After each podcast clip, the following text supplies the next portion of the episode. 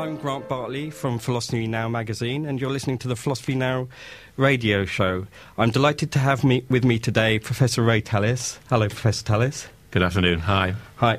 Ray is a former gerontologist and a professor of geriatric medicine at Manchester University, and he is a fellow of the Academy of Medical Sciences for research into strokes and epilepsy.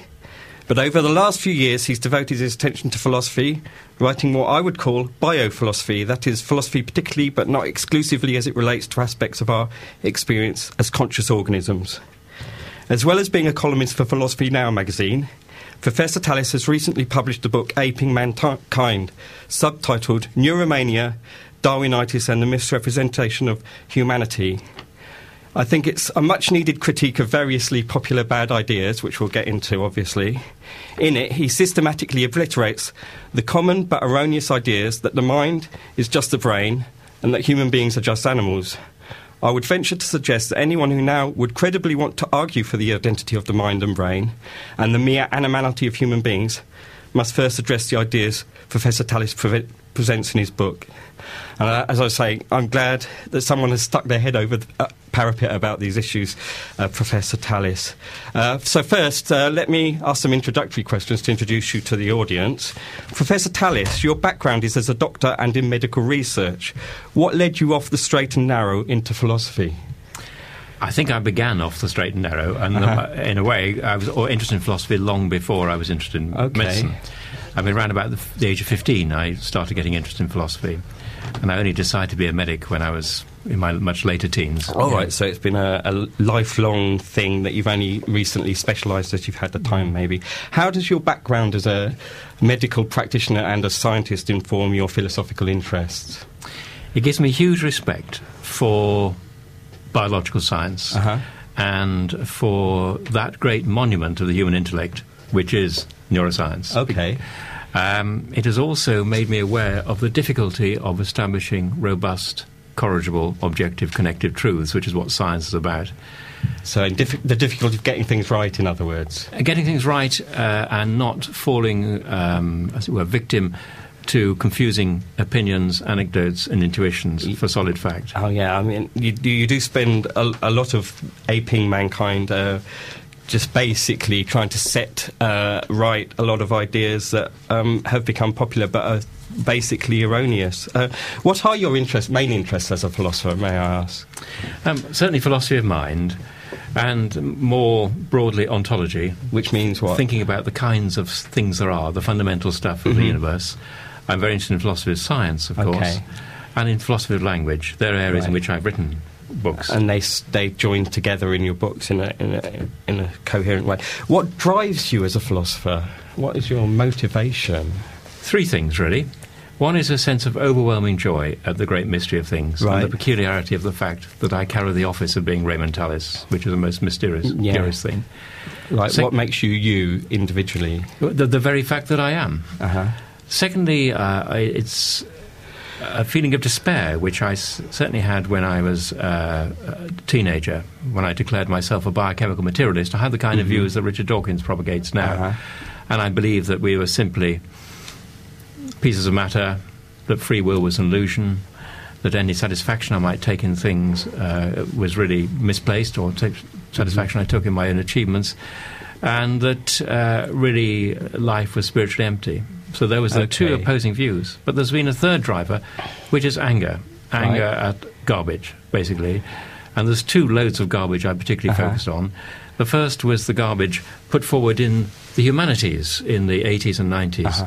that went under the name of theory, in which they used characters like Derrida and uh-huh. Lacan to um, approach literary, literature in a totally different and, to me, misconceived way.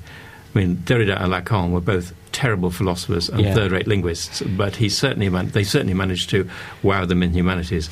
And yeah. so, for a long time, I uh, was preoccupied with overturning uh, that particular approach to literature and indeed to the world and to our way we make things intelligible. I can understand that anger because it's like, how could they get away with speaking such garbage and then be hi- highly respected for it? And obviously, there's a lot of garbage being talked about the the mind and the brain and, and human mm. beings, which you attack in, in, in your book. Which uh, is my second lot of garbage, of course, which is oh, sorry, our main yes. theme today. Yeah.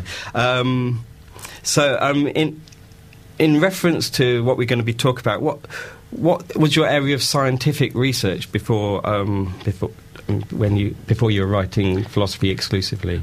Almost exclusively in neuroscience. Exactly. I trained in neuroscience in Oxford, had a brilliant tutor with whom I argued endlessly about the relationship of the mind and the brain, and he was a superb neurophysiologist, uh-huh. but also extremely patient and understanding man okay. who was willing to listen to a 20 year old giving out about the philosophical limitations of neurophysiology. But my main area of interest has been in stroke epilepsy, mm-hmm. and in neurological rehabilitation, helping people who've got neurological damage to recover from that damage. So okay. neuroscience is my, if you like, home territory. Right. Yeah, so, so you're eminently qualified to talk about it, I would say.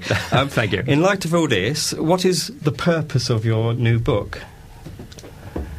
It has a very specific purpose, but behind that, it has a much larger uh-huh. purpose. Uh-huh. I'm a humanist and an atheist. Right. And I think we have an interesting task ahead of us which is to make sense of the kind of creatures we are uh-huh. in a post in, in, in a post-religious world. Mm-hmm. Having set aside supernatural beliefs, one has to think what is the alternative. The incorrect alternative is to think you move from supernaturalism to naturalism. To say, okay, we're no longer above nature, as it were. Yeah. Now we must be part of nature, and we have to be understood to be okay. animals. Hence biologism. And I think there is a third way, which is to say that actually we began way back when as pieces of nature, but by biological means we've escaped nature. So your, your book is basically trying to find out what our place in the world is, given in a post uh, in a post Darwin uh, situation, culture, in a post religious situation, okay. really. And I, I guess it, it isn't as positive as trying to find our place uh-huh. in the world. It's more what John Locke said, which is to remove rubbish that lies on the path to truth, yeah. because we won't start thinking about these things properly until we set aside ideas that get in the way of our thinking about them properly. Okay. Uh, the subtitle of your book is Neuromania, Darwinitis and the Misrepresentation of Humanity. We'll discuss neuromania and Darwinitis in more detail soon. But for now, could you briefly tell us what they are and how they differ from neuroscience and Darwinism, please? How do you pass from neuroscience to neuromania? Very simply, uh-huh. neuroscience acknowledges that neural activity is a necessary condition of every aspect of consciousness, from the slightest tingle of sensation to the most exquisitely mm-hmm. constructed mm-hmm. sense of self.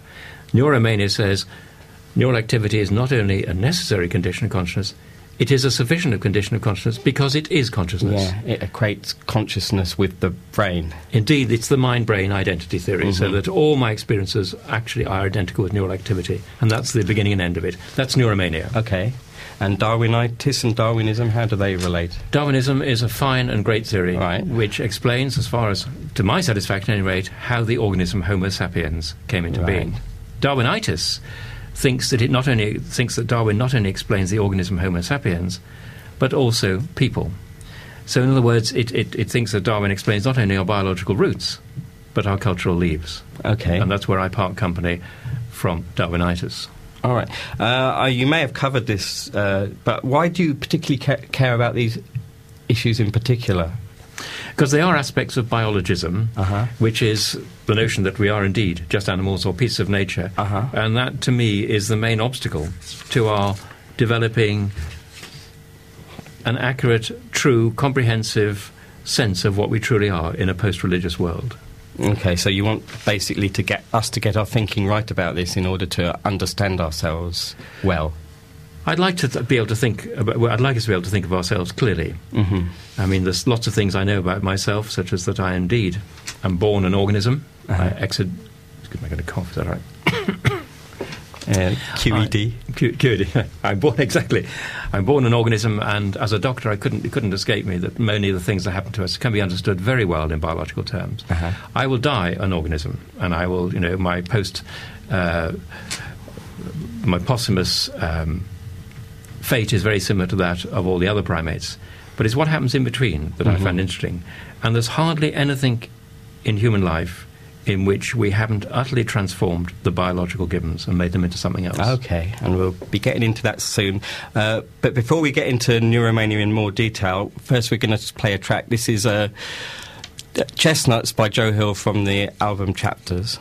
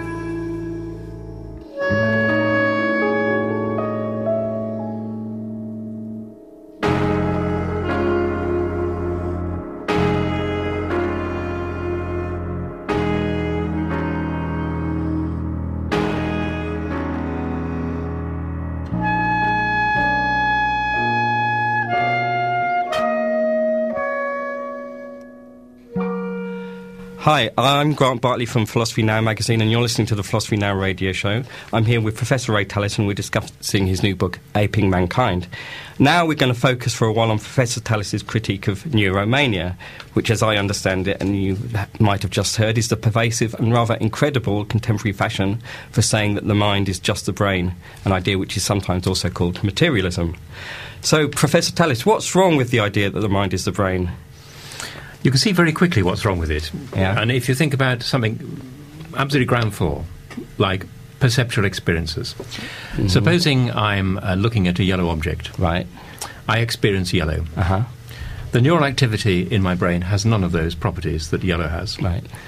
Now, some philosophers have tried to get around this as follows. They say, well, actually, neural activity and experiences are identical, but it's the same thing seen from different aspects, yeah, from different a, angles. That's called the double aspect theory, I understand. Indeed, or dual aspect theory, or whatever uh-huh. you like. Or it's two things described at different levels.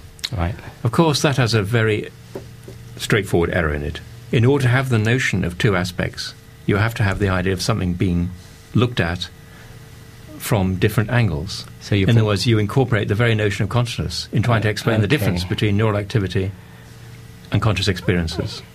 So that's the sort of ground floor problem. If I could just um, get you to really boil it down, then I mean, if you could encapsulate it in like a, maybe a phrase or something, what what is your basic justification for saying that the mind is not the brain? How would you put that in a phrase?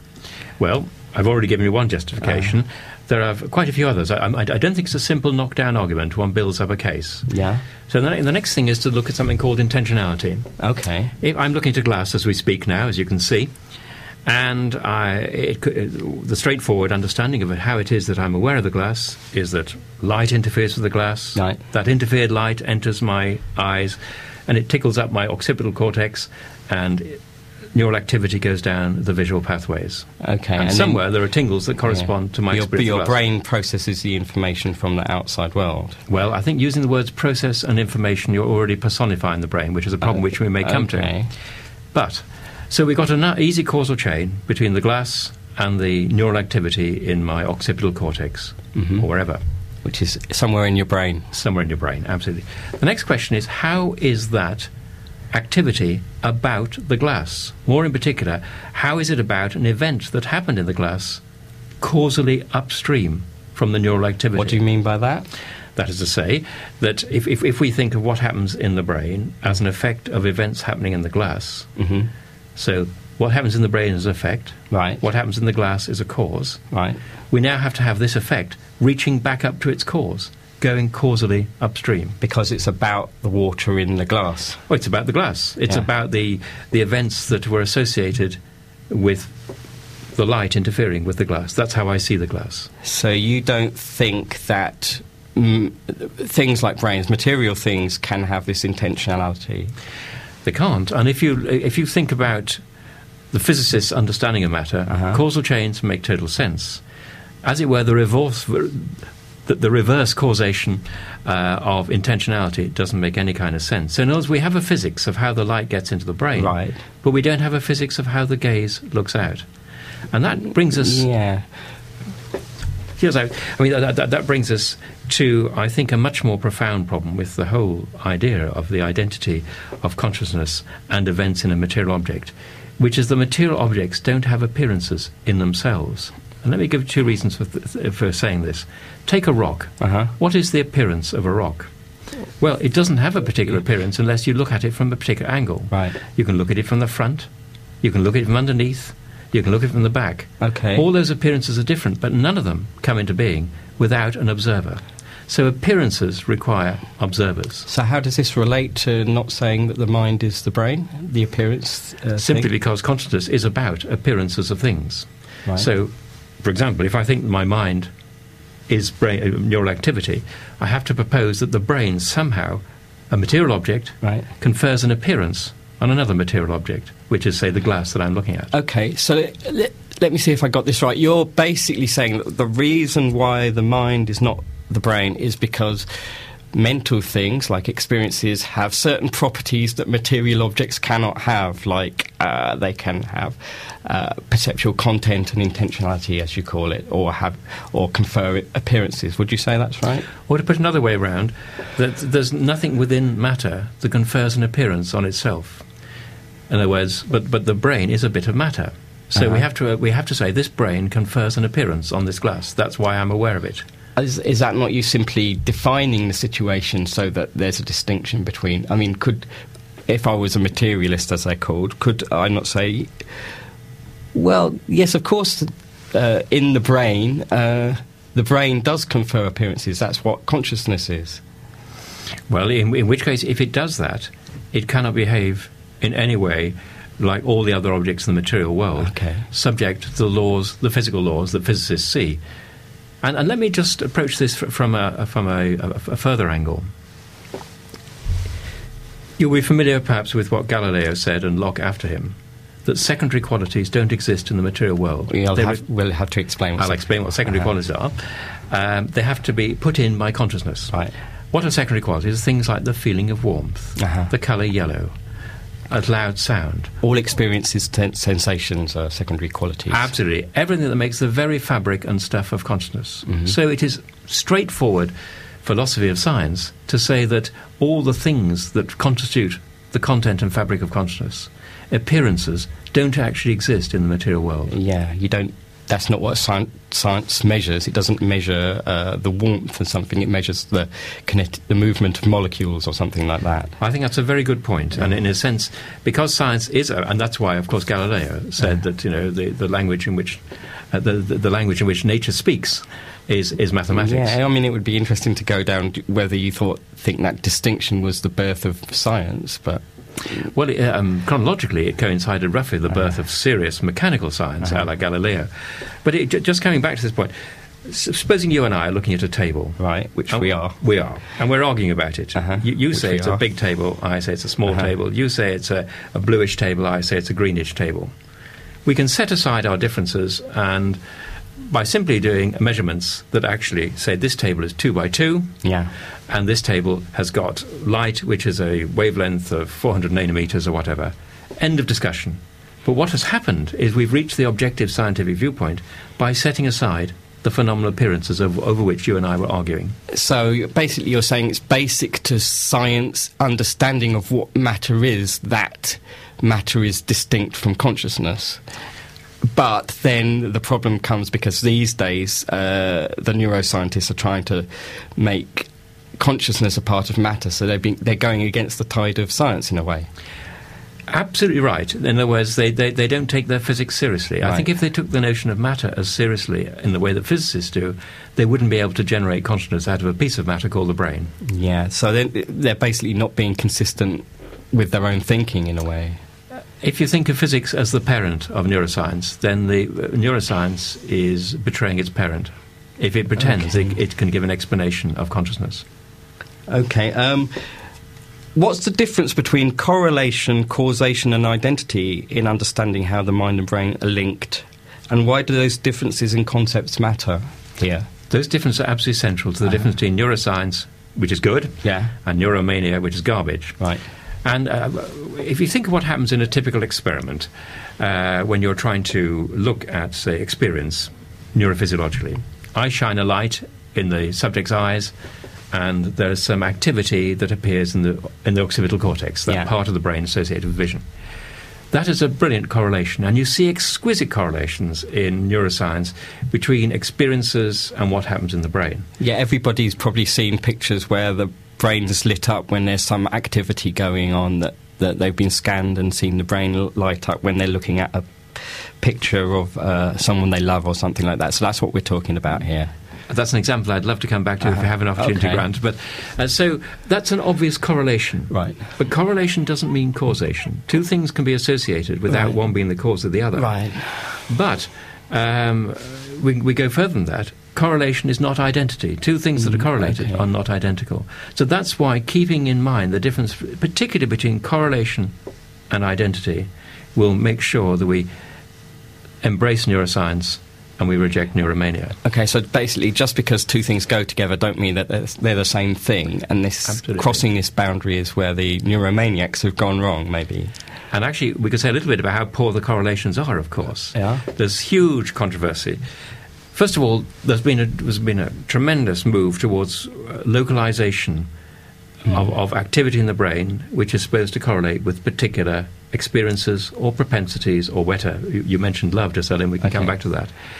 And uh, could you give me an example of what you mean by this localization, please? Yep. Well, let, let me give you a particularly spectacular right, example because right. it's one I really enjoy yeah. uh, dismantling.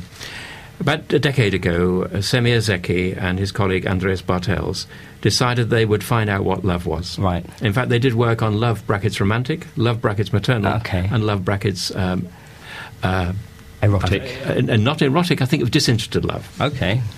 And what they did is, yeah, and you've alluded to already, so I'm very glad you've given me the opportunity to jump right. in on this one. Um, they took a series of subjects and put their heads into the fMRI scanner, and I'll say a bit about fMRI yeah. scanning. I said put their heads; they were still attached to their bodies. Right. An fMRI scanner is a very clever device that essentially is able to measure neural activity in a waking human subject without causing uh, any harm in a right. non-invasive way. It doesn't directly measure neural activity. It very crudely measures changes in blood flow or changes in blood oxygenation associated with neural activity. This is activity. basically the thing where you've got the colourful brain scan pictures we're talking about. They have been massively doctored to Right. produce those colourful things. Right. So there they are. They put the heads uh, of these subjects in the functional magnetic resonance imaging scan. And they then showed them pictures of people they were just friendly with. So they might show me a picture of, you know, me a picture of you, and I would have a certain amount of neural activity. Then they show me a picture of my wife, whom I love, and there'll be more neural activity. They subtract one from the other and say the essence of love is the difference between that kind of neural activity. Well, I have to say, first of all, those correlations have been described as voodoo correlations in a recent publication in quite a respectable journal. They're very doubtful that they actually hold up uh, at the level, high levels of correlation that have been described, but perhaps they may do. Yeah. But the second thing is what, what, what it does with love. It reduces love to a stimulus. Right. Well, love isn't a stimulus. Even those who've, who've been well, those who've been in love, or even those who've read about it Mhm. in a book, or even those read about it in a crayoning book, will know that it's much more than a stimulus. It's much more than a state. It is a very complex thing. It's about not being in love at that moment. It's about feeling jealousy. It's about feeling awestruck by this person. It's about imagining when you're going to meet them. It's having imaginary conversations with them, and so on. But you can see how these experiments which reduce something as complex as love, which belongs to selves in a community of minds, and try to reduce that to a stimulus, Yeah. give people the impression that love can be can itself be reduced to activity in the they're, brain. they're look they're saying, oh, look at this picture, and we'll see what areas of your brain light up. And we're saying you looking at this picture is what is called love, whereas of course love is infinitely more complicated than that. So they're not actually measuring love; they're just measuring the response to this picture. yeah. Uh, and and you saying this is a widespread thing in, in neuroscience that people do this sort of I- I- thing? In, in some uses of neuroscience, particularly when they use neuroscience to explore psychosocial phenomena, I've mentioned Uh-huh. love, but economic decision making, um, your voting patterns, uh, your aesthetic experiences, all of these have been subjected um, to neuromaniac investigations and interpretations. And it's very widespread. It's in the papers all the time, isn't it? Really, which is oh, well, it annoys me, and, and it annoyed you enough to write a book about it. It did absolutely, Um, yes, yes. And I have to tell you, avoiding a, a CT scan, an MRI scan in a broadsheet newspaper now is as difficult as avoiding pictures of topless women in, in you know in Yeah. tabloids, and I know which one I prefer. I, I mean, I, I think you made an interesting point to me is that you said that the people who say that the mind and the brain are the same thing also say that the mind the mind is caused by the brain, and of course you can't have have your cake and eat it in that sense. I mean, what did you mean when you said that? Uh, that's true. It's particularly John Searle, who is a Uh-huh. pretty good philosopher.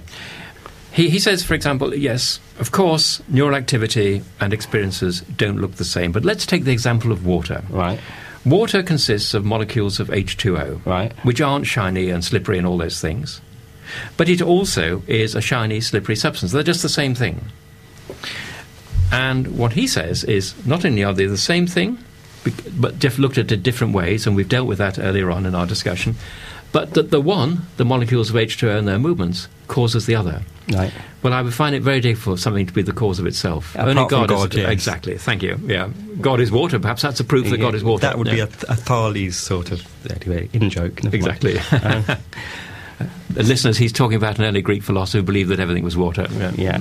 Um, okay. Uh, this is uh, will get to the one perhaps the one area where I disagree with you is that you say that the brain is a necessary but not a sufficient condition for consciousness, whereas I would say that it's a sufficient but not a necessary condition for consciousness. What do you mean when you say that the that that the brain is a, a, a sufficient but not a necessary but not sufficient condition for consciousness? I don't think the standalone brain explains human consciousness. The brain has to be embodied, and the embodied brain is in not only material world, a biosphere, but in that human world, the world of meant meanings, of interacting selves and others, that actually this is what makes up human consciousness. At any given time, we are addressed to and are addressed by this complex world.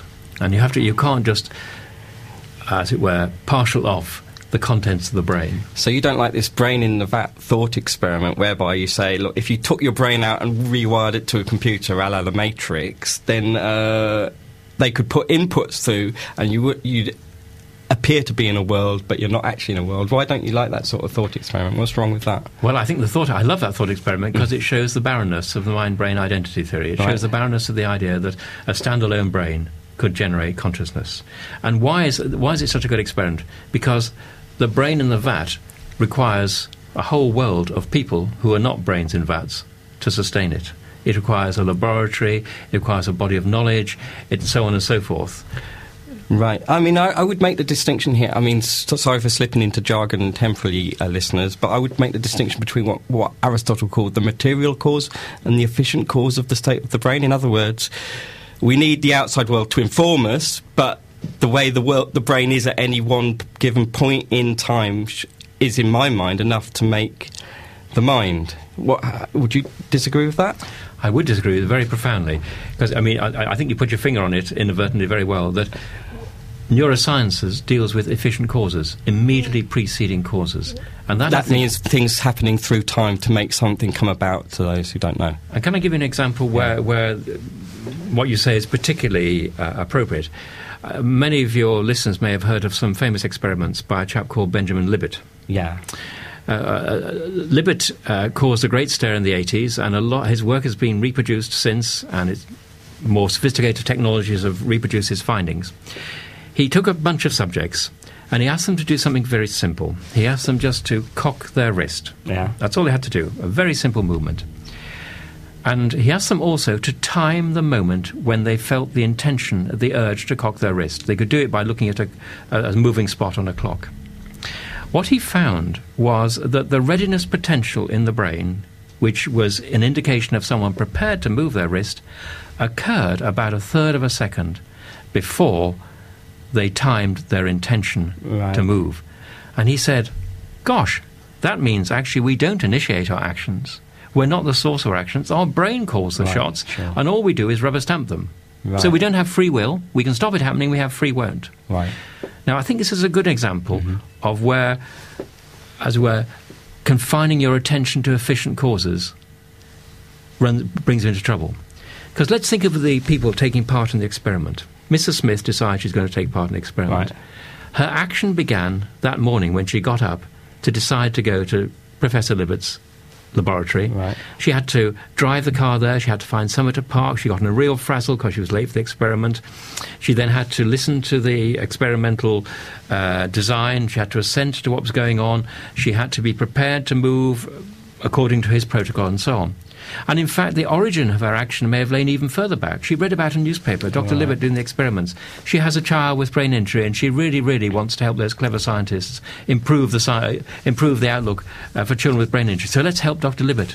In other words, her action, this little action of movement, is actually part of an incredible network, uh, an intentional field, as I call it, Right. which is go far beyond the efficient cause immediately prior to the movement of the hand.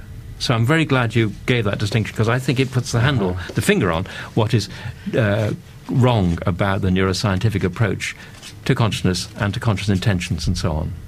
Okay, um, we're just gonna. I'm just gonna ask maybe a couple more questions on this. Um, you say that the mind and brain are two different types of things. This, to me, indicates your view is a variety of dualism, which, for the sake of listeners, is a philosophy that means there's two distinct types of things in the world: the mental and the physical. Yet, in aping mankind, you repeatedly distance yourself from the dualism of Descartes. What's the difference between his type of dualism and yours? Or if your position isn't dualist, what is it? I don't know what my position is, and it is in the last chapter of the book. I talk about all the alternatives. Supposing you say that mind is not identical with neural activity in the brain, Which is what we were both saying. I which think. we're both saying, you can develop a kind of metaphor, a computational metaphor, and say the mind is the software and the hardware of the Right. brain, or the wetware of the brain, because neurons are wet. But that doesn't work for all sorts of reasons I explain in the book. The computational theory of mind is even more bankrupt than the identity theory of mind. We do run into difficulties, and I think it would be one. I, I do believe that Cartesian dualism, the idea we are ghosts in the machinery of our bodies, is just as bankrupt as materialism. Okay. So, w- where do we go from here? So you don't think that, uh, that your choices as a person can influence the states of your brains, which I Um, think is what Cartesian dualism really amounts to. Well, Cartesian dualism, I think, talks about a mental substance interacting with a physical substance. yeah. I'm not too sure I quite map my own sense of my agency on that sharp division between the mental and the physical. Okay. Uh, I mean, we, I clearly have an intuition that I am this object, and this object is me, and I have, it is infused with first person being, and that first person being is the origin of my actions. But I wouldn't describe that as, as it were, my mind having a lever on the machinery of the so brain. So you don't make a sharp distinction between the, the mental and the physical as much as you seem to be uh, promoting in your book?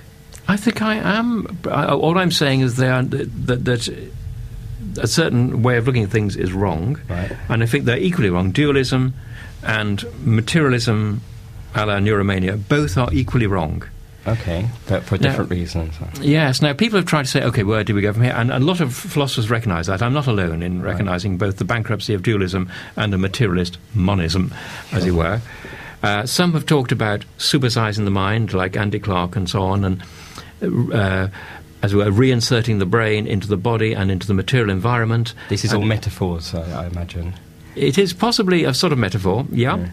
Others have appealed to, as it were, the new physics of matter to say that matter is not so pebbly and hard as it Yeah. was. It's you know it's become uh, much more ghostly. There's ghosts in the atoms. Yeah. I don't, you know, quantum mechanics and so on. I found that unhelpful because quantum mechanics applies to absolutely everything, thoughts and pebbles. Yeah. And I, I'm trying to find the difference between a thought and a pebble. Sure. Um, uh, we could do quantum mechanics another time. Yeah. Um, okay. Well, we're gonna So- have a. Sorry. So I was going to say, so I mean, the result of which, I'm an ontological agnostic. And for your, Okay. for your listeners, that means I'm somebody who doesn't know whether there is only one kind of fundamental stuff in the world, or two, or 3 Uh-huh. or indeed, if there is only one, what that kind of thing is. Okay. Okay, are we going to go into uh, another song now? Just before we go into uh, the Darwinitis section of the book. This is at the zoo by uh, Simon and Garfunkel. Someone told me it's all happening at the zoo. I do believe it. I do believe it's true.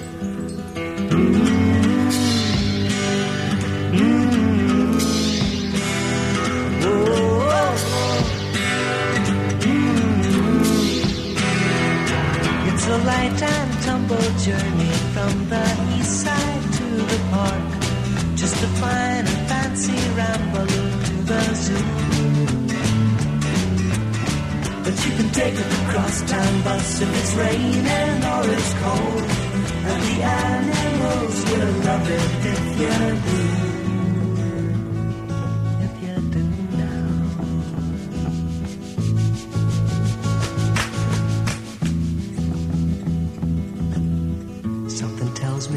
It's all happening at the zoo. I do believe it. I do believe it's true. Mm. Mm. Whoa, whoa, whoa. Mm. The monkeys stand for honesty, giraffes are insincere, and the elephants are kindly, but they're dumb. Orangutans are skeptical of changes in their cages, and the zookeeper is very fond of rum. Zebras are reactionaries, and antelopes are missionaries, pigeons locked in secrecy, and hamsters turn on you like come and see at the zoo, at the zoo. At the zoo.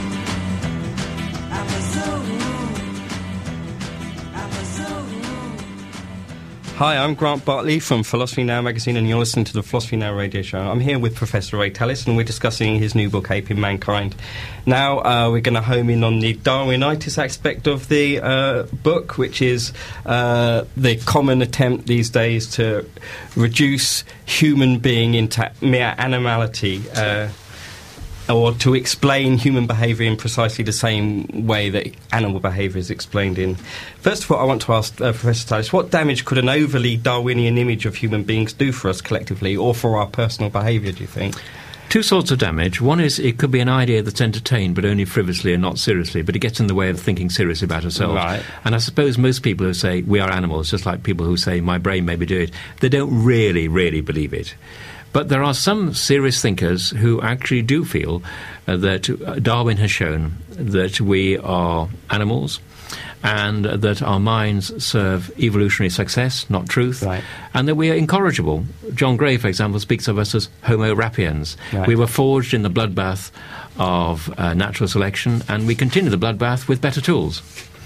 So that kind of pessimism, which can be seriously self-fulfilling. Right. Um, so the question is, I guess, why should we believe that human beings are not merely animals and that our minds are not just fancy animal minds with the added complication of language? Or what is the fundamental one thing that distinguishes humans from animals? I mean, first of all, it follows from neuromania. Darwinitis follows from neuromania.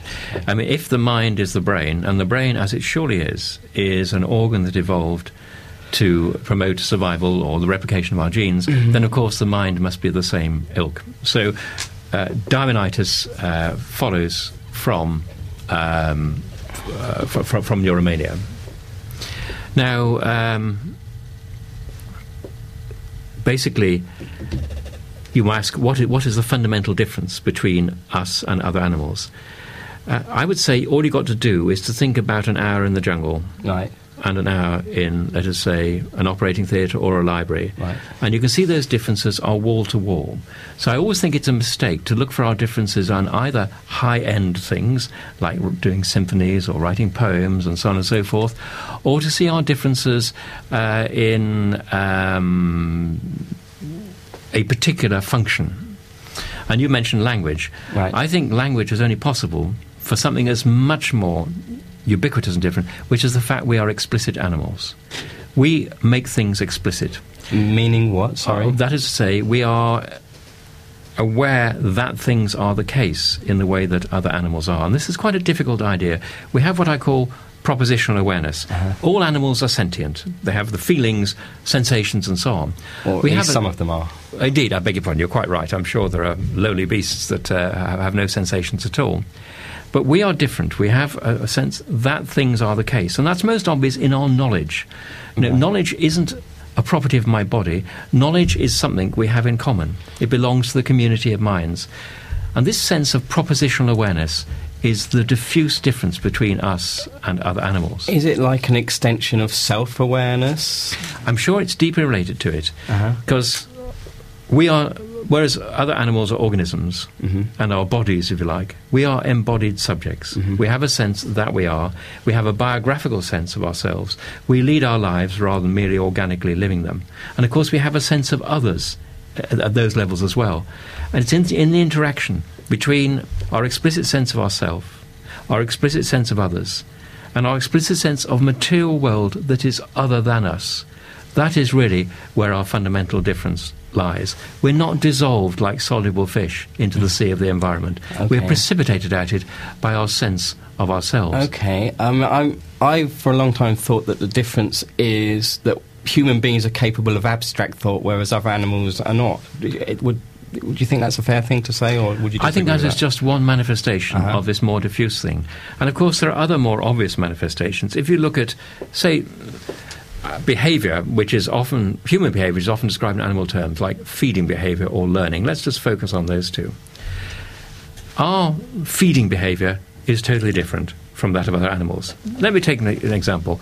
Um, you invite me out for a meal. Okay. And I've learnt recently that you've just bought a house which has turned into a great mound of negative equity. I know you're paying for the meal, so I falsely declare I'm full. After the first course, I said, I don't want a pudding, thank you. That's feeding behavior. Mhm. There is no comparable feeding behavior in animals. It's not the same as one, one chimp giving the other a banana. And then you look at what happens at the table. All the instruments that bring together, uh, or that, that are evident in the laid table, all the rituals that surround feeding and eating, the very process of cooking, the fact that we have a grammar of what goes with what. So our feeding behavior is so unlike that of animals. Okay, but I mean, I suppose one might get the impression that you're saying that the difference is one of merely complexity of behaviour. I mean, but I don't think you'd say that's right. What what would be wrong with that idea? it's a question of what underlies the complexity. Uh-huh. And what underlies the complexity is this totally different kind of consciousness that I've been alluding to. Yeah. I mean, this is quite uh, well illustrated by something, say, learning behavior. right. You know, a cow wanders across a field and puts its bottom against electric wire and gets a terrible shock and never returns to that spot. Right. Days of the cow has shown learning behavior. Right.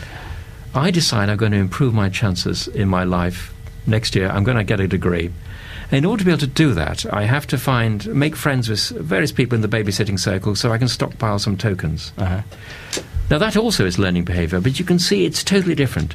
It's, it's very complex chains of practical reasoning underpinned by an explicit sense of the necessary conditions of what I've got to do. Quite different. So it's all underpinned by this this sense of awareness of that you're a being and that thing that things are. and that I am. And, and it, it, when we talk about Heidegger's famous description of, of, of, of something con- similar to itself, Dasein, it says that being whose being is an issue for itself. And we live biographically. We, uh, and, and both uh, our, our present tense is rooted in a past that makes it intelligible and a future that gives us purpose in a very explicit way. Okay. Um, so, what would you say was the event or set of events in our past wh- whereby humans became distinct from all other animals? This is where the just so stories come Uh-huh. in, doesn't it? Because I think if I'm a good Darwinian, Right. but I, I reject Darwinitis, I've got to find a biological way by which we escape from biology. What were our properties that enabled us to suddenly take a totally different path from all other beasts? And to that extent, uh, I'm not too heterodox. The first thing is the hand, which has completely different properties in Homo sapiens compared with other primates, opposable thumb and so on. Right. And it's the hand that turns our body into an instrument, gives us a sense of agency, makes us a conscious agent. And it's the hand, the How- tool of tools. How does it do that? I mean, eh, surely you're not presupposing consciousness for the hand. Not the hand in itself, No. but our use of the hand, the way we use our hand. The fingers address each other in quite a different way Right. from they do in, in other primates. They don't have fully, full opposability.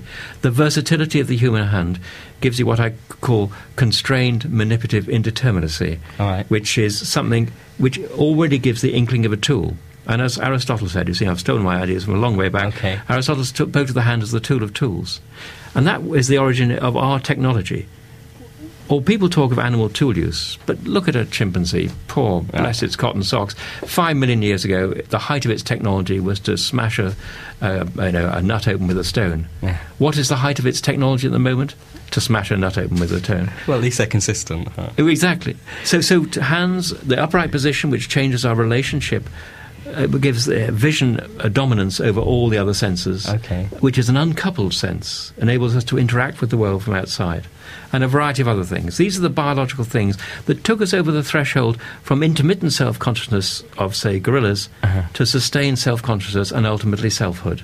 Okay, and then from the self consciousness, all the other pro- propositional attitudes and that sort of thing follows. Now, evolutionary psychology, that's very popular. What's wrong with evolutionary psychology apart from the obvious over tendency to overinterpret its theories? Well, I think it um, is just approximately uh, perhaps half a million years out of date. In other words, it, it, it, it, it looks to our primate cousins to try and understand ourselves, but I've already given you good reasons why there's clear blue water going wider and wider between ourselves and the other beasts. Of course, some um, biologists do recognise there is a huge gap between us and other beasts, and they try and fill it with some landfill called memes. Right, yeah, yeah, you've got a quite a good critique of memes. Yes, in book. uh, and, and anybody who believes in memes, I would beg them to read the pages I've written on memes, and I think they will stand up no longer believing in them. Yeah. Well, yeah. So, last, I mean, I guess the last question I want to ask you is: What's the most common criticism people have levelled at you concerning the ideas of aping mankind since it came out, and how would you counter them? it or them? I mean, so far, I haven't had seriously hostile reviews. I haven't Yeah. been ambushed by unexpected arguments. Right. Um, most people simply reaffirm their position. Of course, we're animals. Of course, the mind is the brain. Where else would you expect to Yeah, I, find the yeah. mind? I've I've heard a couple of uh, interviews, and I've found that they've they've tried to counter you without actually addressing your arguments. That must make, make you really annoyed. It does rather, um, but you know, if one's fighting for the sake of truth, you know, one's willing to put up with any, any amount of hardship. Okay. Okay, um, so that's um, aping mankind. Unfortunately, we haven't really got time to go into any, uh, any more detail. I mean, there's a lot more that could be said. Um, so, um, what might your next book be about, have, having covered these ideas so extensively, uh, Professor Tallis? I think we need to look at consciousness anew. We need to look at the relationship between consciousness and the material world. And one of the interesting things is that consciousness is tensed. It has a past, present, and future. Right. And there are no tenses in the material world. So the book I'm writing at the moment is called Of Time and Lamentation, which is about restoring tense to time and looking how tensed time may be one pathway of understanding our distance from the material world without Uh, getting, as it were, dualist about it. Okay, so that, that will probably make a whole program in itself. Um, Yes, please. Okay, so I've been talking to Professor Ray Tallis, and his book is called Aping Mankind Neuromania, Darwinitis, and the Mis- Misrepresentation of Humanity. Uh, my book is called The Meta Revolution, and uh, you'll be uh, after you've heard this on Resonance FM, you'll also be able to hear this as a podcast on the Philosophy Now re- website, which is philosophynow.org. Thank you for listening, and, and keep your keep your eyes open for further uh, programs in the Philosophy Now radio show.